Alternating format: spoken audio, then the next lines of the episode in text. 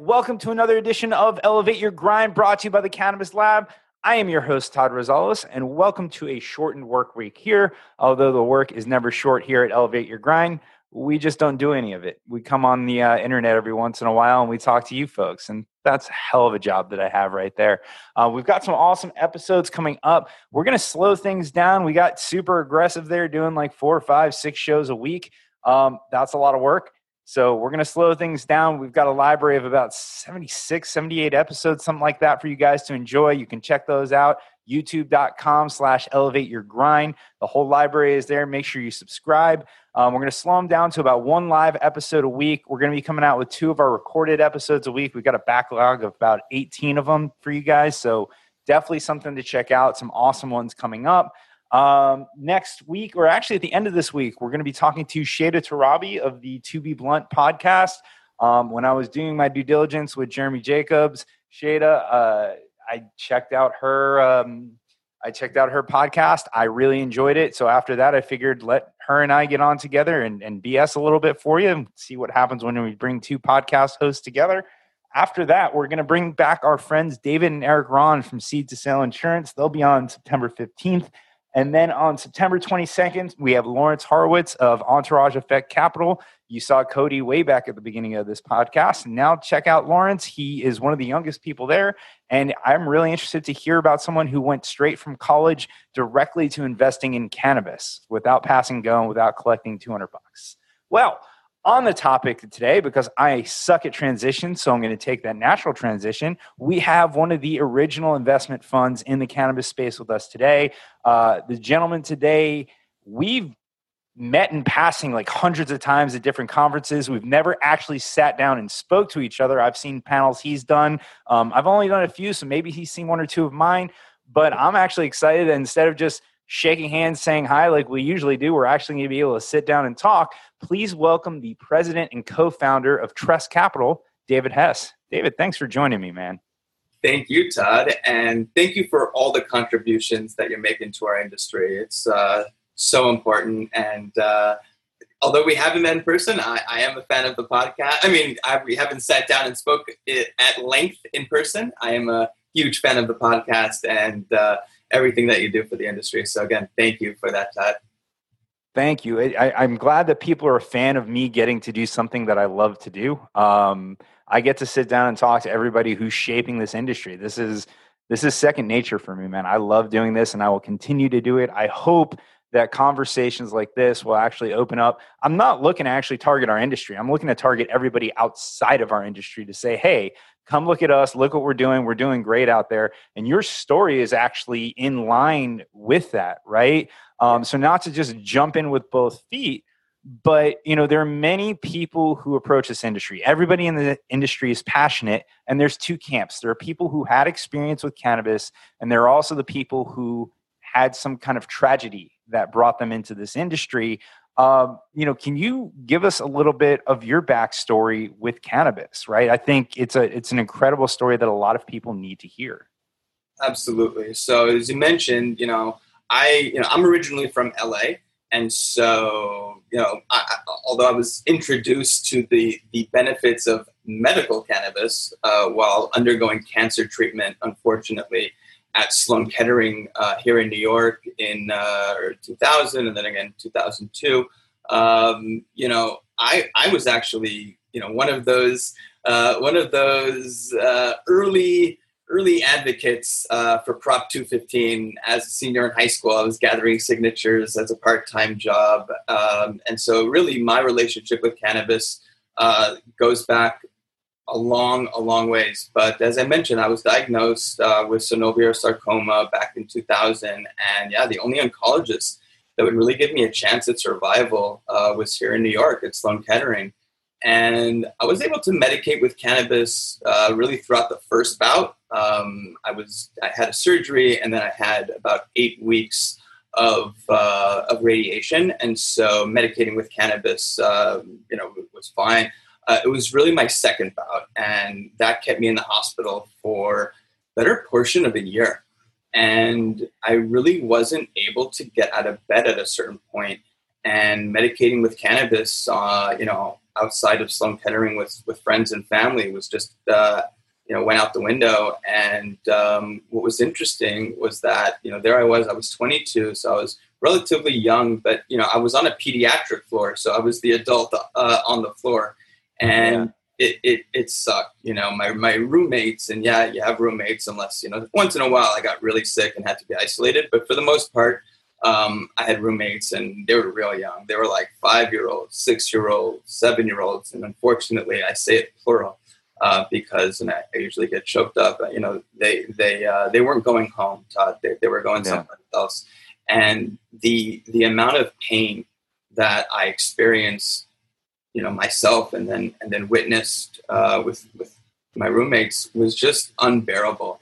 And it got to the point, as I mentioned, I, I couldn't get out of bed uh, myself and wasn't eating. I was getting depressed, and by nature, I'm someone that that likes to uh, give. I'm a giver. I, I, like to help, and I was on the other side of that. Right when when someone's uh, in bed like that and really immobile, they're they're takers, and it was uh, it was something new to me and something I, I it was really hard for me to accept, and it just messed with my brain, messed with my head. And in addition to, to the physical pain that I was experiencing, and I just wanted to just to end it. I said, you know, I said to my oncologist one day, I said, you know, I remember when you told me you were going to bring me to the brink of death. And I even remember, you know, signing off on it, but I don't know if I believed you fully.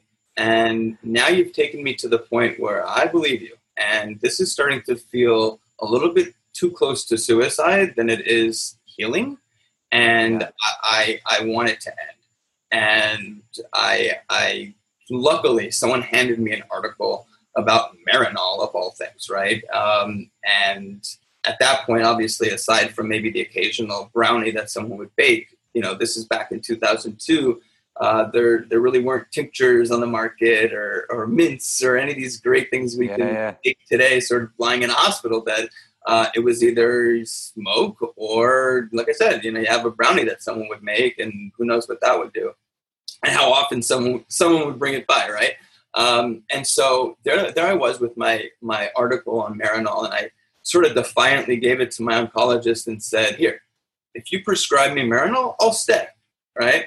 And and they looked at me and they said, you know, okay, you know, we haven't we haven't prescribed it yet. In fact, I don't think the pharmacy in house has it, but let's see if there's a place in Manhattan that does. And sure enough, you know, there was one place that had Marinol, and within an hour of me, you know, of me uh, taking that cannabis pill, I was laughing again, and I was telling jokes to my nurses and asking my friends to come by for Monday Night Football and bring wings, and they were like, "Wings? What? You know, like you're not eating?" And I said, "Well, well, I am." And they said, "Well, it can't be. I just saw you yesterday and you were on your deathbed. And I said, well, that part hasn't changed, but I don't care anymore. You know, I'm, I'm okay to, you know, whatever they want to give me, I'm good. And that was because of the Marinol. And there I was, you know, like literally like watching movies and having munchies, like I said. And, and it just, it was a paradigm shift for me. It, it, it, it was why, A, why does this work, right? And coming from LA, I understood what you know, we had these medicinal cannabis laws in effect uh, since 1996. Although that that really wasn't, you know, what was going on, right? It was a way for people essentially to cultivate and distribute, you know, to to adult use, you know, cannabis users with without, hopefully, yeah. without going to jail. Um, and sometimes that that wasn't even the case, right? Um, it was real, real great. And so, you know, for me, uh, there I was, like I said, as a patient, and really had this paradigm shift, and really thought to myself, there was medical efficacy here, um, and maybe there is such a, you know, there there is something to this medicinal cannabis, right? And so I wanted to learn as much as I could, and so thankfully at that point we had Google, and I was looking up. Uh, you know, uh, anybody that was doing, you know, any kind of experimentation or study or white paper on cannabis and started learning about uh, all the different cannabinoids. Obviously, we know now, right? It's it's much more than THC and CBD, right? Yeah. There's there's hundred plus cannabinoids. We've got flavonoids. We've got terpenes. We've got the entourage effect, full spectrum, broad spectrum, all these different you know terms and and and molecules and, and you know I, I, wanted to understand as much as I could, and so you know thank you to to the Bonnie Goldsteins of the world and to the Ethan Russos that would take my call back then and and uh, take the time to really explain things to me, and uh, you know it, it, it's really such an amazing amazing plant that that everyone should have access to and yeah, that for me was was just um, you know what really drives my passion, and uh, hopefully you know it, it, it will help highlight the credibility and the validity that that cannabis has. I wouldn't be sitting here talking to you if it weren't for cannabis. It's it's an incredible story, and the fact that so many of these stories have happened. You know, I said earlier, I've done seventy eight episodes of this podcast, and I would probably say 50% of the people who come on have a story not about themselves but about somebody a family member with them right and it's incredible to me that these stories are not being broadcast more that there's not a collection of them somewhere that we can just hand to to legislators and say no here's proof. Here's proof that it works. And these are some debilitating diseases that you as a government are pumping money into research on and you're refusing to do this cannabis thing because of so many different reasons.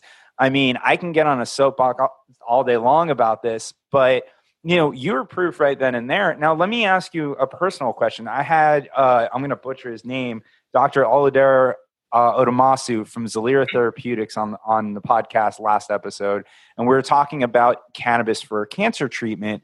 And you know, we had basically said that a lot of times it it actually just kind of improves quality of life. It, it doesn't exactly attack the virus. Now, I've since learned that that could be different. Actually, an interview that you did, I, I learned that. But when at the time, do you think the Marinol was just kind of making your journey easier, or was it actually helping with the cancer itself? So, you know, did the did the Marinol contribute, you know, in a apoptosis sort of way, and have, you know, ironically, the, the cancer kill itself and, and commit suicide? Uh, you know, as I mentioned, that that's kind of the way I was feeling. The chemo was, yeah. doing to me. Um, I don't know, right? We, you know, unfortunately, uh, our government for for too long wasn't letting the scientists study the positive effects of cannabis. They would they would pay for them to do negative stories, right? And, and, the negative effects of cannabis, that can be funded. But on the positive side, they were not funding it. What we do know is that since the 90s, since the late mid to late 90s, uh, they were doing trials in places like Israel with humans, right? They've been studying cannabinoids and cannabis since the 60s, thanks to Dr. Mechoulam uh, and his team. But real studies with humans, yeah, they've been happening. And uh, and and it has been proven certain strains um, have been proven to cause apoptosis. So I think we're we're a ways away until um, you know until we've got better uh, better studies done, uh, wider studies done, peer reviewed studies done, and and we get to a point where we're using you know cannabis or even cannabis as, as an ingredient to uh, to either treat or even cure cancers. Um, obviously, it's not the the first uh, you know the first channel that that people look to um, when they get sick, but certainly uh, it's a channel people should be incorporating into their routine because we don't know. Uh, we do have a lot of you know anecdotal stories, like you said, um, and uh, I believe that that the government does know it, that and they know that there's efficacy here um, and that's why they've got patents and all that. And and and I think it's it's it's a matter of when they want to adopt uh, cannabis uh, reality, you know, um, and come around. But um, it, it's it's we're I don't think we're we're that far away from seeing that. And then once we do. Uh, then we'll see the changes when it comes to studies, and we'll see uh, I, I, believe we will get to the point where cannabis will prove to be, in fact, a cancer killer and a cancer cure.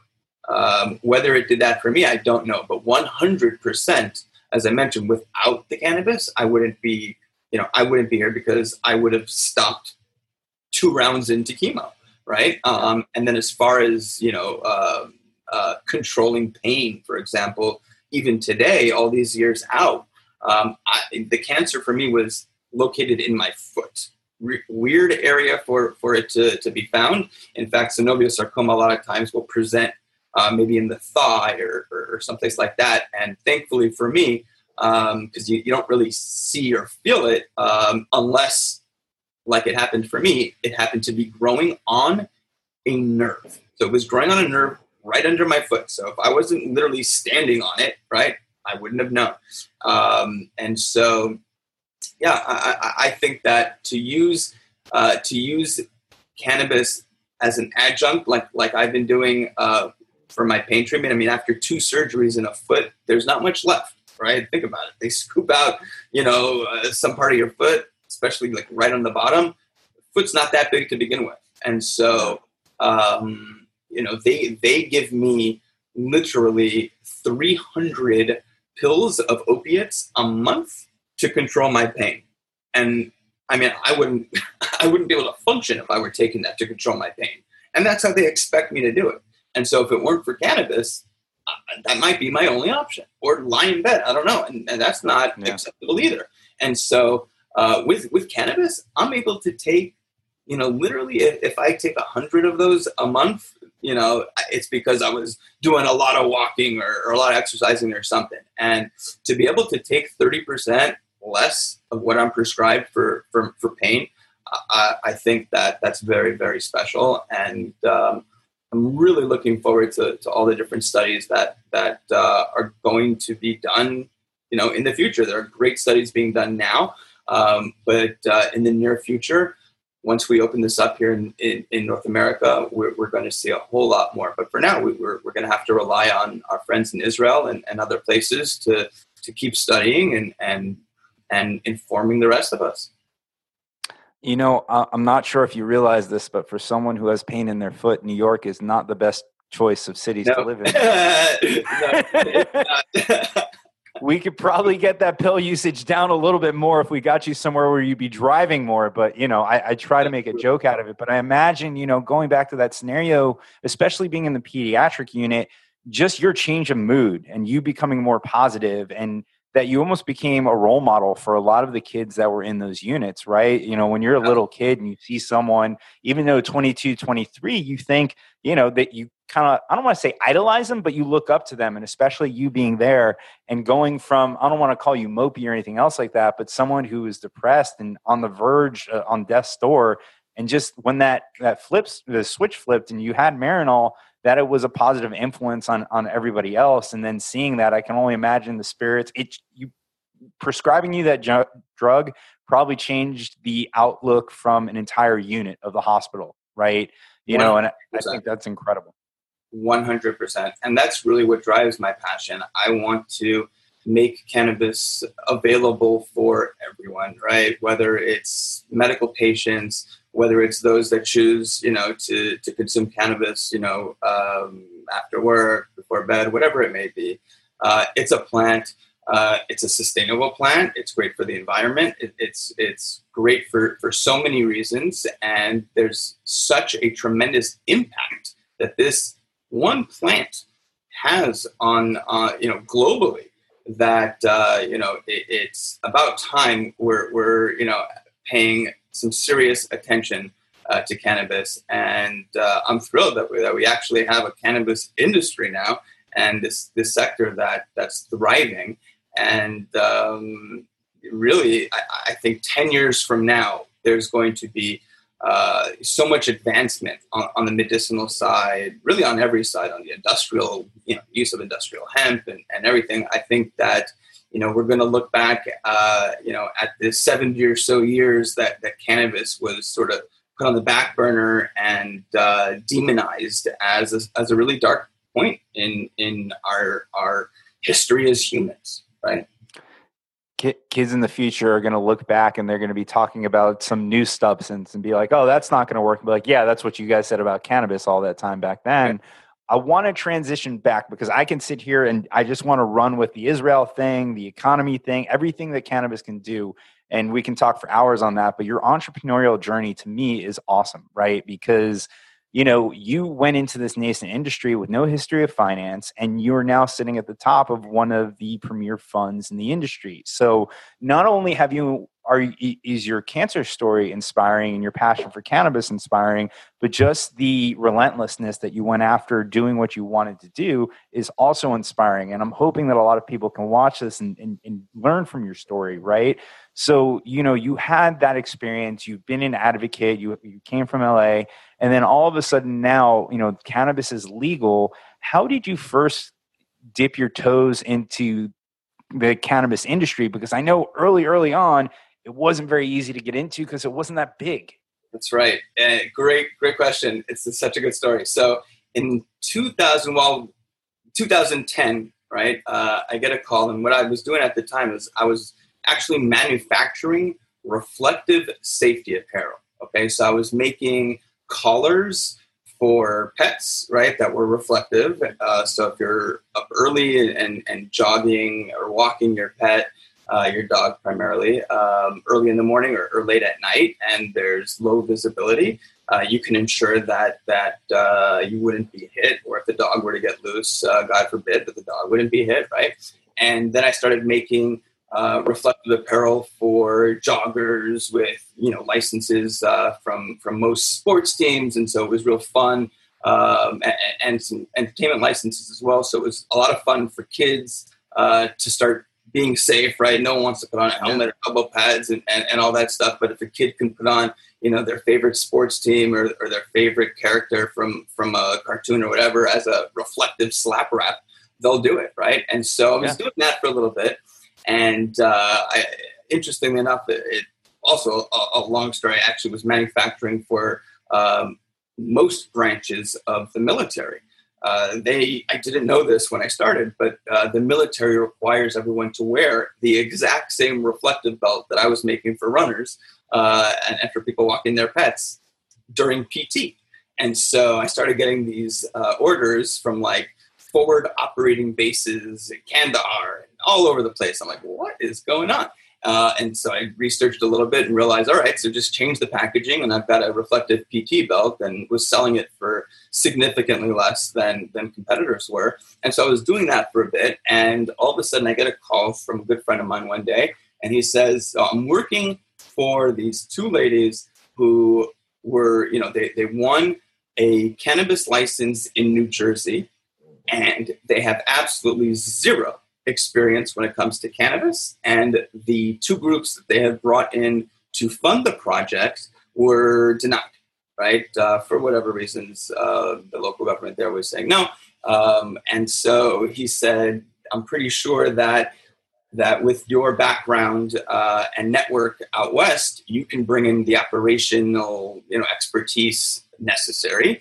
And I think you've got the the you know between yourself and and and some of your high net worth friends you guys could bring in the funding that this would require. And so i started digging in a little bit more and he was right. They they had no clue how to run a cannabis business and they had no money. And so uh, we came in and uh, very quickly uh, developed uh, you know that project which today is uh, harmony dispensary uh, in secaucus in new jersey and after that project was done, I had several high net worth friends, mostly the ones I, I didn't tap for that project, call me up and say, Hey, you know, I wanted to get in on that. and I said, All right, listen, there's plenty of other opportunity. This is super early. This industry is just about to get started. And sure enough, at that time, that's when, if you remember back in like 2010, 2011, that's when like NCIA and you know, MJ Biz and some of these other associations were just just getting off the ground. And so I was, you know, one of the early members at, at, most of these associations and organizations and would travel to, to all the different conferences. And, and it wasn't that difficult. I'm a natural I'm a networker. I'm a people person. And, and to, and I was super curious, right. About all things cannabis. And so, yeah, any, and, you know, it, it, to have maybe 300 people was like the max at some of these events right? And the booths were super elementary. It was just like you know a table with with you know a tablecloth and, and some brochures right back then. And and i was able to to really grow uh, with the nucleus of the industry excuse the pun. And so I had all these different uh, opportunities right on the sidelines, and I was doing some diligence, and I understood real well what I was looking at. But as you said, I, I don't have a finance background. I am an entrepreneur. I've been an entrepreneur for as long as I can remember. Uh, and, um, you know, as a medical patient that found uh, efficacy with cannabis and as somebody that was very close to uh, the legacy market back back in LA. I had all these different, you know, sort of glasses that I was looking and, and seeing the industry through, but never thought of myself as as an investor, right? And and again, I just don't have a finance background. Um, and slowly, these high net worth friends of mine started asking me, "Well, well, you've got these great deals you're telling me about. Are, are you doing any more deals?" And I said, "Well, you know, really my vision here is to build something that looks like any other investment management firm on Wall Street for any other sector. You know, one thing if I'm taking my money and, and, and one or two buddies, you know, capital and putting it to work. But if I'm going to really, you know, either form a fund or manage uh, capital, it had to be done right. Um, the same way I knew that if we were building out a cultivation in New Jersey, it had to be done you know, not like a scaled up basement grow, right? It had to be done fully automated. It was under the noses of the pharmaceutical industry in Jersey, and the same way, right? I, if we were doing this on the East Coast, uh, in New York, on Wall Street, this had to look like any other sector. Um, and that's what would provide validity um, and credibility to the investment community. Uh, and so that's exactly what I did. I brought in um, through some mutual friends, I was introduced to the gentleman who's my partner today, Asher Troppe, who for about a decade was on Wall Street. And his philosophy, believe it or not, I, I did not know what an impact investor was, mm-hmm. right? I understood, you know, I said, well, why do you want to, to do this with me? And he said, I like to make money by doing good, right? Uh, it's as simple as that. You know, he, he didn't have, um, you know, a cancer story or someone he knew uh, but you know, with with cancer or or somebody that was you know using cannabis for for medicinal purposes, but it was just as simple as that for him. He saw this as what I know now as uh, an impact investing environment, and um, for so many different reasons. And so, in two in about 2013, that's that's when we started Tress and it's a you know combination of his last name and my last name. Some people confuse it with trees. It's it's Tress, uh, and uh, that's Troppe and Hess, and um, that's that's exactly what we did. We brought in people that you know really had institutional backgrounds um, and the kind of experience that you know, investors on Wall Street were used to. And um, that's what we did. We, we, we started investing early on into companies that had operators that we were friendly with for a little bit. So one example would be Headset, right? So we've known yeah. uh, the guys at Headset when, when they were still at Leafly, right? And when they were selling uh, to Privateer, they had a little bit of time that they had to, to stick with them until they could leave and start something new. And once they did, we were we were right there with them. And uh, um, you know we've moved since then from maybe seed capital investing more to, to growth now with kind of with the maturity of the industry, right? Because that's really been our philosophy. We want to ensure that that operators and, and businesses having a, a real impact, first and foremost, on the industry itself, uh, and then on society at large, but having a real impact on the industry are, are well funded and well supported. And so for us, that meant, you know, data like a headset, right? And certainly when, when Nielsen uh, and others invested with them, you know, a couple years later, that, that offered the the validity and credibility. Not that we needed that, but it was nice to see, right?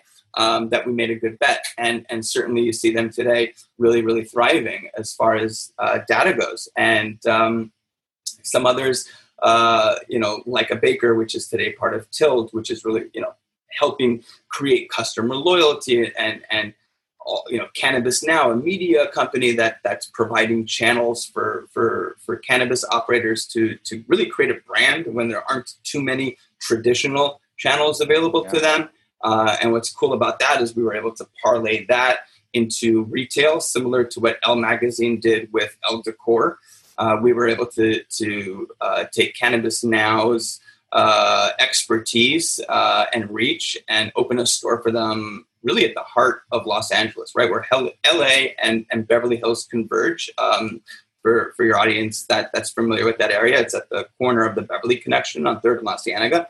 And so it's it, it couldn't be more of a normal looking retail store in a normal place um, that you know just just again it's that credibility for cannabis um, and and it allows you know consumers that may not venture into a dispensary just yet because they're a little intimidated or for whatever the reason may be uh, especially if they're only looking for a cbd product uh, where do they turn where do they go right there's there's e-commerce certainly but if they want to walk into a store where there's experts that can really walk them through everything from cosmetic, you know, to, to pet care, to, to personal care, and everything in between, uh, containing hemp and CBD.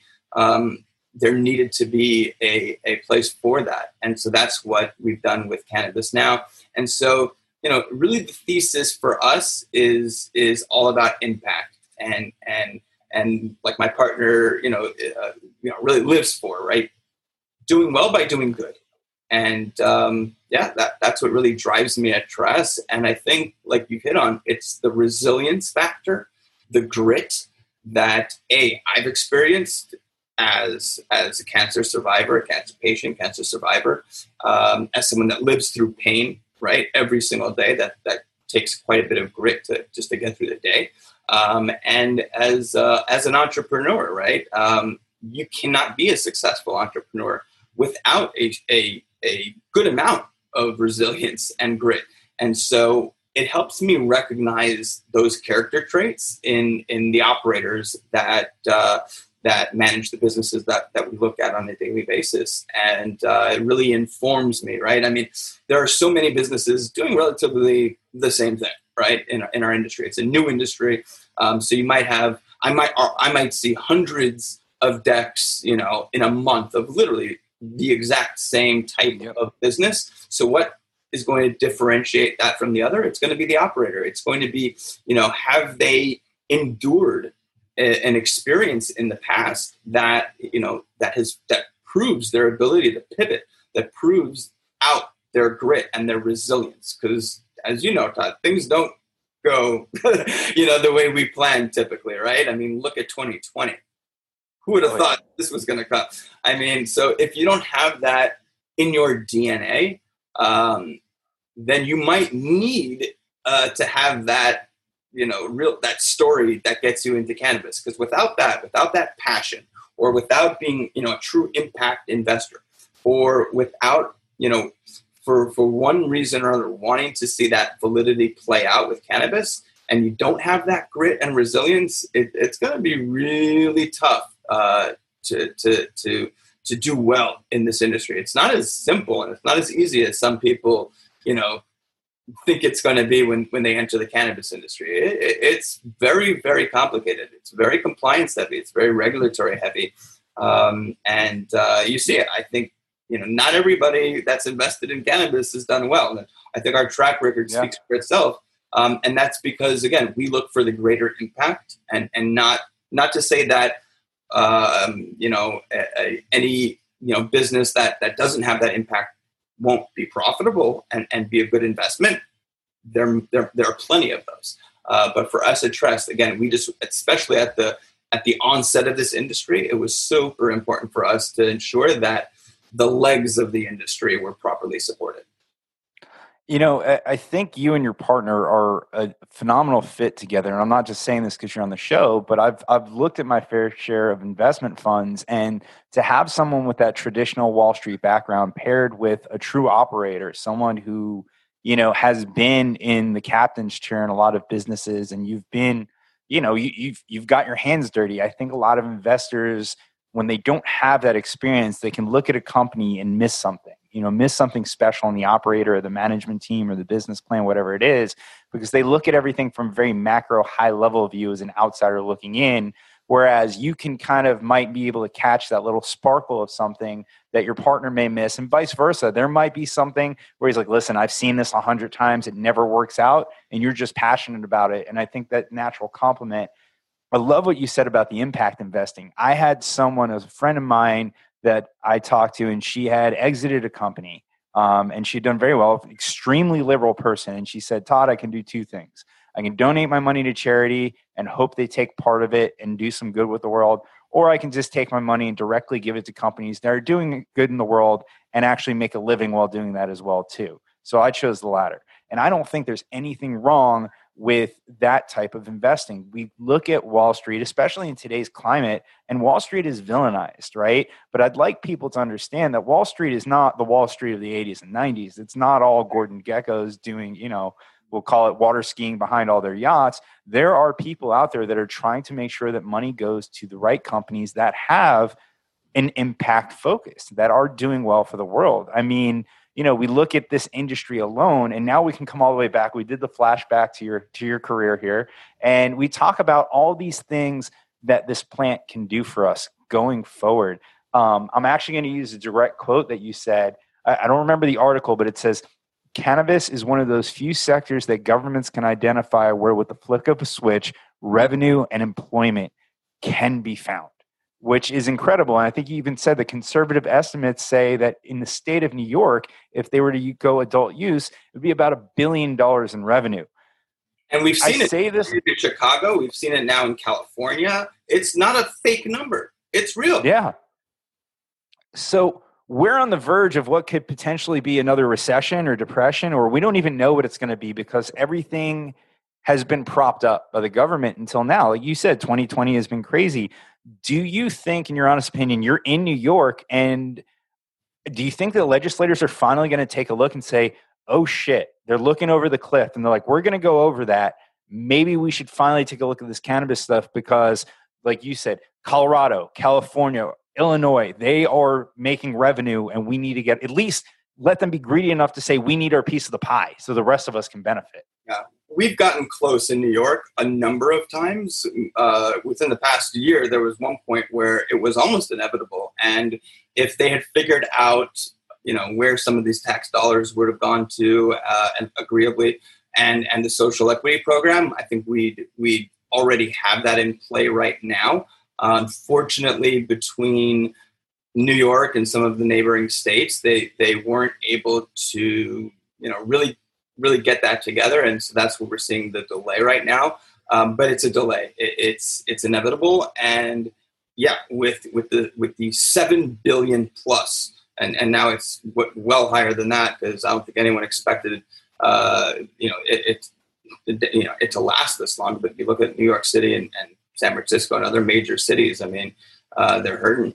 They're hurting bad, uh, especially on those tax dollars. Um, and so there aren't many other options. Now, certainly a billion dollars isn't going to, you know, uh, replace that shortfall, but it's better than nothing.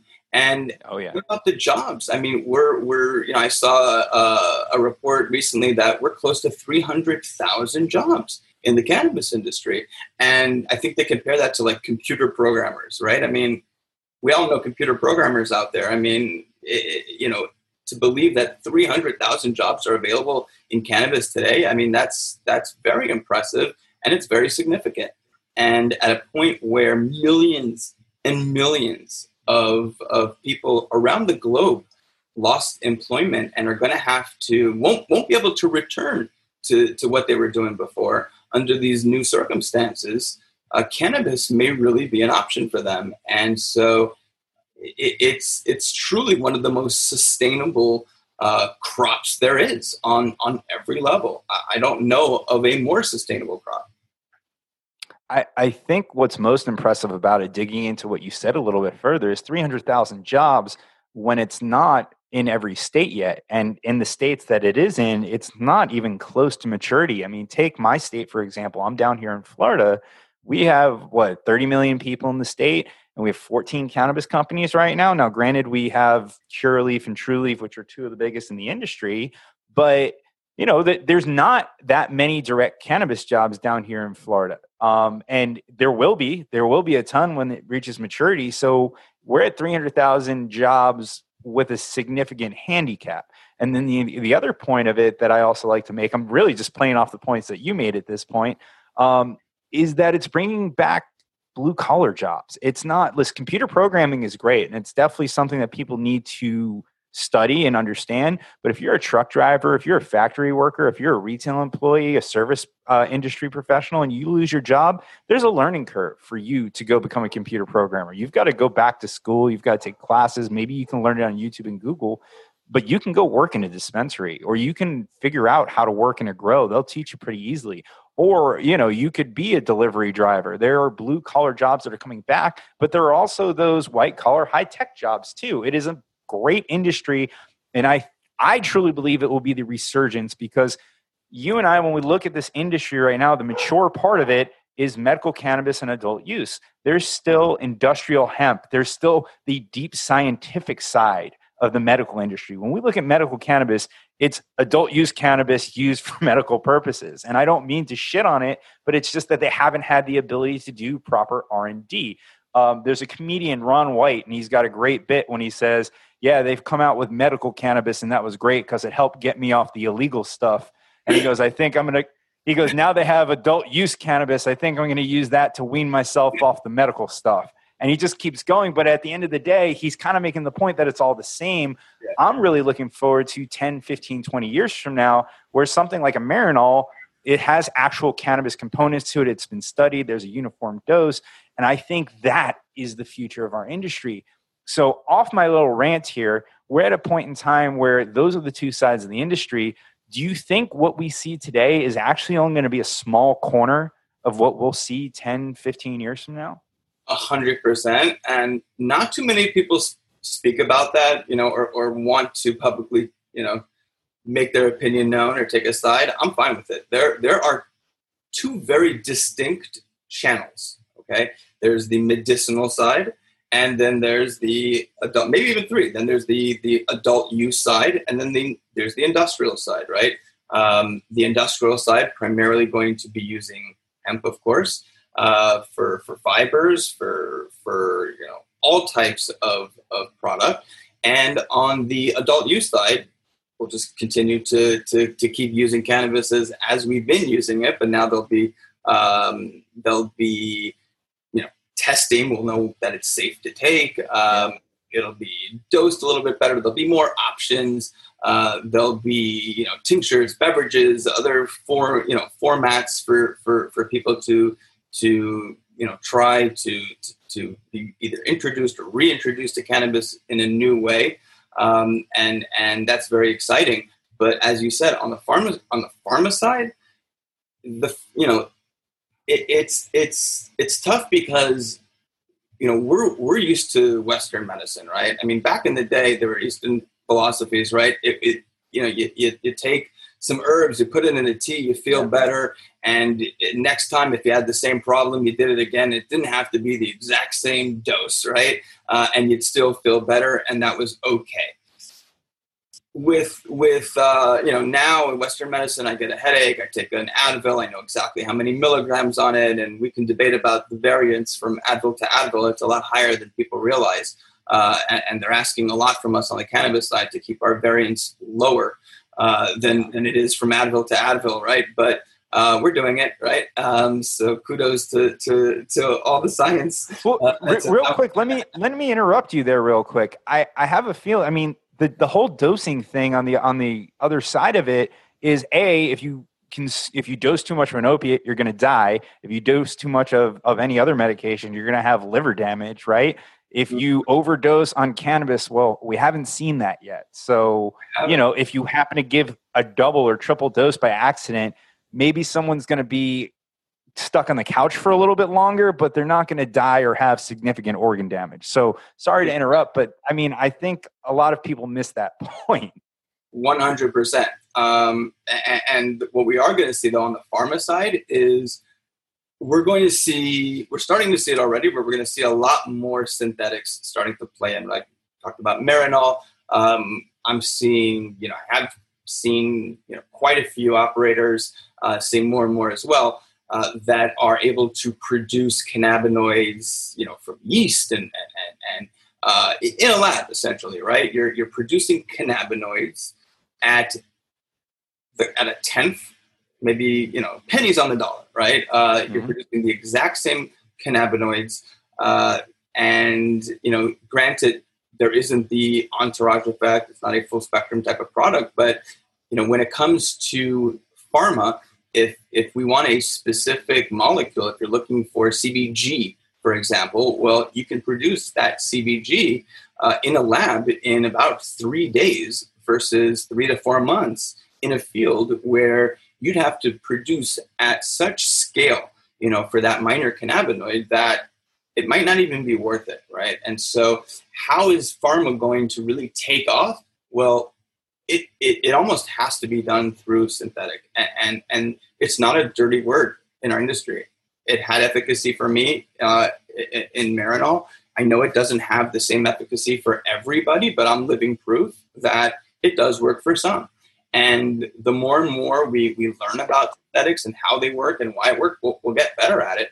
Um, but I, I just don't see any other way that pharma is going to adopt cannabinoids unless they are, you know, consistent um, and you know, dosable. And really, that's that can almost only be done uh, through a synthetic. And um, it's exciting to see that that a lot of uh, companies are, are, stepping up to the plate, and uh, we're seeing a lot of exciting things. We're seeing a lot of uh, capital allocated to companies like that as well. So that's really exciting. Um, and so, yeah, I mean, biotech plays a massive, massive role in our industry, and we are are just just scraping the surface uh, when it comes to uh, the pharma side. And you know, obviously, we, we we've got um, you know some leaders, the, the GW pharmas of the world out there. Uh, paving the way for everyone, but it, it's just the beginning, right? And and it'll be interesting to see how that plays out with with uh, trademarks, IP, all that, right? Um, but uh, certainly we're going to see a lot more on the synthetic side as it relates to pharma going forward. There's no other way to do it. Um, you know that makes sense economically. That makes sense in so many other ways. Um, so it, it, again, it's it's a touchy subject uh, for some. By no means does that mean that there's going to be less of a demand, less of a need for you know phytocannabis, right? And phytocannabinoids. There's still going to be you know, it's still going to be a multi-billion dollar industry. It is already, and it will continue to thrive as a multi-billion dollar industry. So no one should be concerned. Um, uh, you know, when when they hear someone saying that that there's a place for synthetics in cannabis. There, there, there is a home. I believe it's on the pharma side, right? I, I don't want to, you know, see you know adult use type edible companies going and, and looking for for THC, CBD, CBG, and and, and, and other uh, cannabinoids, um, you know, from synthetics. Uh, I don't love that. Uh, or using terpenes, even for that matter, that aren't phytoterpenes, uh, or even from cannabis. I don't love that either. Um, but there is a place for everyone. And so uh, it, it's exciting times in this industry. And for those that, that are outside of this industry that have expertise in those areas, come on in. The, the water's warm. You know, we, we'd love to have you in our industry and, and really help uh, bring forth, again, the credibility and the validity that this plan offers. No, 100%. It's funny. I always joke around. The number one question a lot of people ask me, especially my friends, what stock should I buy? How should I invest in this industry? Or did I miss the boat? And I'm like, well, first of all, never ask a podcast host for, for investment advice because if you guys see what I do, I'm the one who's learning from all the guests that are on the show. I'm certainly not doling out the information. But second of all, no, you, you didn't miss the boat. I'm not going to give you a stock suggestion, but the industry that we're looking at, that's what this year is going to be a 15 billion dollar industry, estimated 22 next year, hasn't even captured 100% of the built-in consumer base yet. The black market is still thriving, and it, it's going to be until we fix our own market, and that's another conversation for another time. But we still haven't even captured 100% of the recreational cannabis users um, you know what might be mature I, I, don't even know if you can say any part of our industry has even approached maturity yet right? We're still figuring it out. It's still growing. And then on top of that people there's so much more to come. Once r&d comes once we can do research and development the industry is going to you know grow like a weed whatever pun you want to put in here. And i hate that our industry has so many puns. And when new people come in they think they're hilarious because they think we haven't heard them all before Um, you know, they say working in cannabis is like dog years is seven years. I think listening to cannabis puns is like dog years. I've heard seven years of them in a year. Um, but it, it's funny to me that this industry is so young and there's so much potential that it, you didn't miss anything just because it's legal in, in what 33 38 states or anything else there there's so much further for this industry to grow that i'm so excited that there are people like you in this industry that are I, and i said this to morgan Paxhia i said it to, to codie sanchez you guys get to architect this right? And you're doing it the right way. You're bringing in people who want to invest in the industry but you're not letting them throw money at whatever shiny object there is and whoever has the most advertising dollars right? And i think it's cool you guys all kind of work together behind the scenes. I'm sure from the outside looking in people probably think oh, once it's legal, these funds won't have a need anymore because institutional capital is going to come in. But it's actually something I learned from a conversation that you had about being a strategic investor, or about being a value add investor. I imagine that even once institutional capital come in, that companies will still want to seek out a Tress or a Poseidon or someone along those lines because of the experience that you guys have and the fact that you kind of help shape the beginning of the industry. I'm sure you kind of feel the same way. Otherwise, you wouldn't be wearing that hat and you probably wouldn't keep going to work every day. That's right. And, and, and it goes beyond that, right? And, and you mentioned Morgan and, and Emily at Poseidon uh, or, or Codie at, at Entourage Effect and, and others, right? We're here. I know you know Matt Nordgren too. He's a good friend as well. Matt, exactly. We're, we're, we're, we're all actually uh, we just had our draft the other night. It's, it's, it's, the coolest thing. What other industry does this? We're, we're there's about 16 of us, 16 teams, right? All all the you know value add VCs in the space that that uh, you know we're, we're, doing fantasy football. It's great. So you've got like and some companies as well. We've got which is super cool, right? We've got BDS and and headset going head to head. Uh, and and you I don't got, know if I'd want to compete against an analytics company in fantasy football. An unfair advantage, right? But sometimes it's good to have that to have that advantage, right? And so yeah, we, we definitely talk with with uh, with most of the value added uh, and, and, active uh, supporting funds uh, and investment uh, firms in the space. And you know the point is is that once institutional capital does come in, yeah, they're, they're going to look to us for, for support.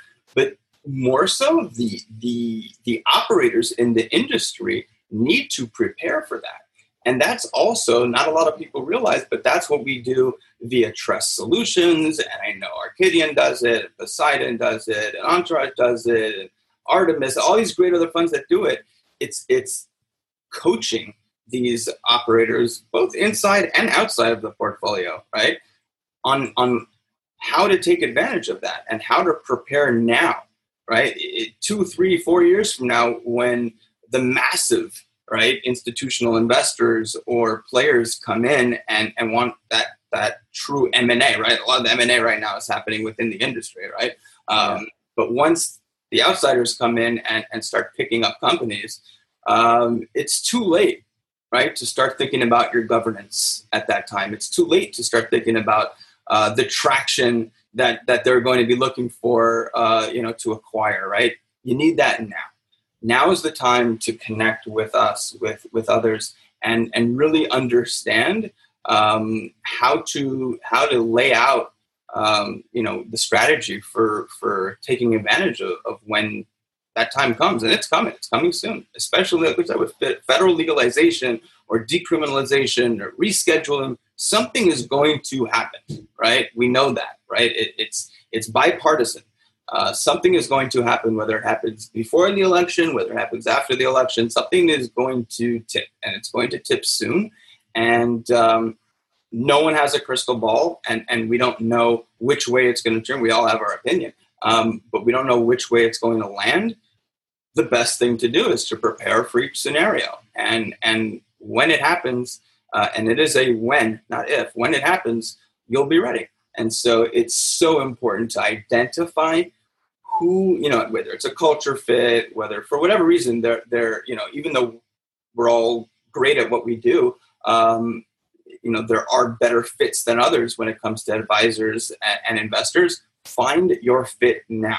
Use this time wisely uh, because it's not too late. It is super early. And whether you're an operator or an investor, I can't ex- express and highlight how critical it is to do so with uh, someone like a Tress and, and, and or others that that really understand um, where the industry has come, where we are today, and where we're going. And with those advisors, you'll you'll you'll do well. Without those advisors, I, I, I no promises. I mean, it, it, it's so tough to to really gauge. I mean, you know, so many great companies uh, are failing, right? And so yeah it, it's not always about the hype, right? It's not who gets the most PR and, and who you're seeing uh, the most of on, on LinkedIn or wherever people are finding their, the, you know, retail investors specifically are, are, are finding their news.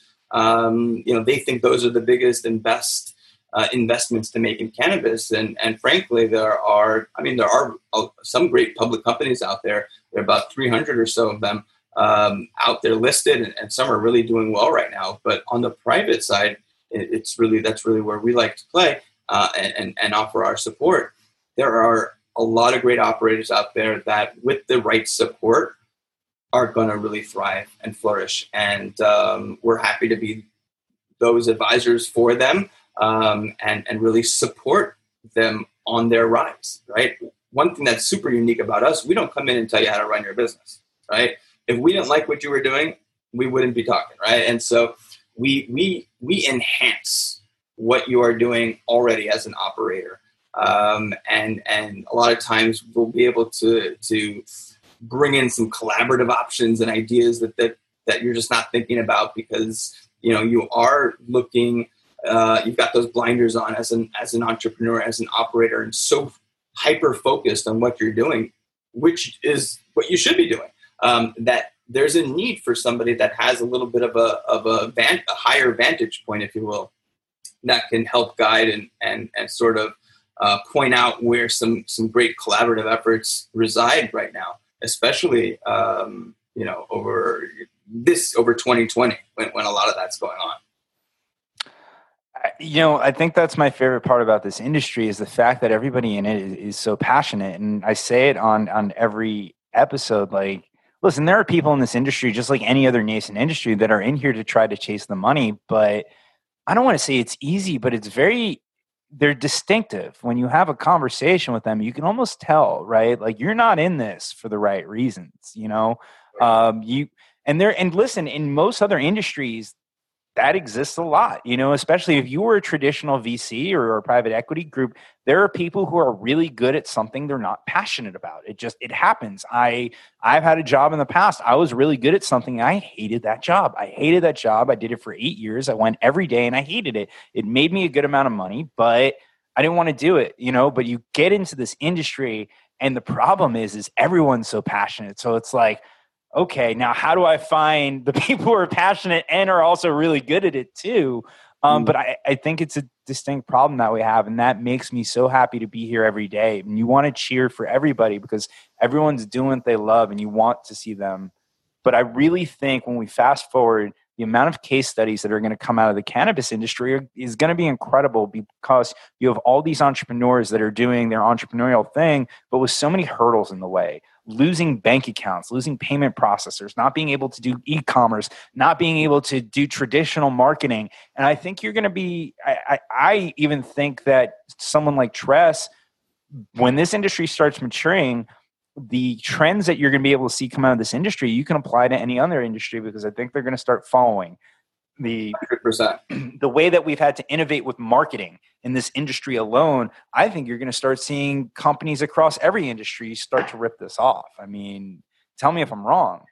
No, absolutely. And and and on the positive side, you know, take lighting as an example. When did you see so much money pour into R and D for ag tech? Period. Yeah.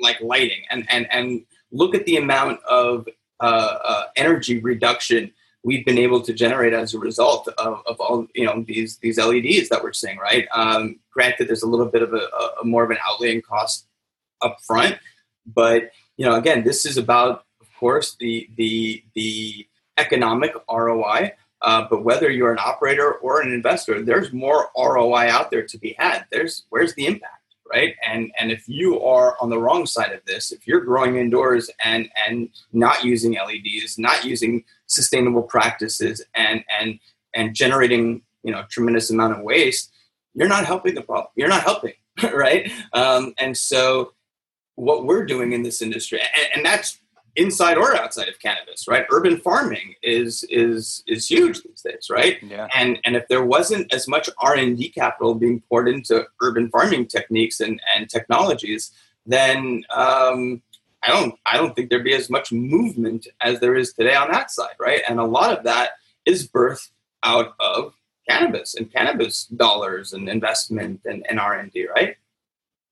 We're we're like so a lot of people don't realize a lot of technology comes out of the military and military research. The mm. cannabis industry is almost like the military for sustainability. I think a lot of stuff is going to originate here and it's going to permeate throughout the rest of the world.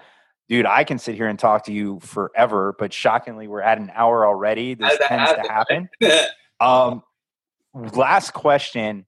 Yep. You've seen a lot. You've experienced a lot in this industry. You know, seven official years on paper what excites you going forward you know what is what's most exciting to you about the cannabis industry which subsector you know what are you looking at going forward over the next few years so i'm really focused on a couple areas the industrial hemp side um, we are not making allocations just yet um, we are gearing up for that and and really doing our diligence and and homework as far as that goes. But I think we have not even. I mean, we're we're again just scratching the surface uh, as far as the opportunity goes on the industrial hemp side of things.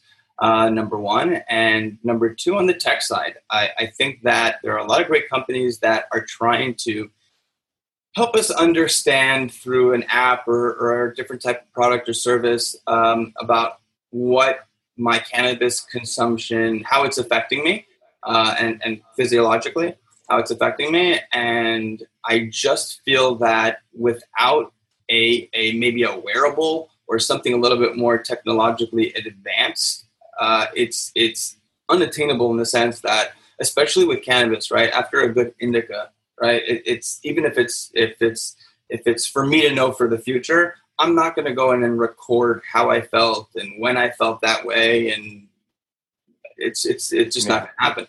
That said, why couldn't an Apple Watch or different type of wearable technology, um, you know, tell me what uh, what my heartbeat looked like after uh, after I consumed? Right, I mean, that's easy, uh, and then we go from there.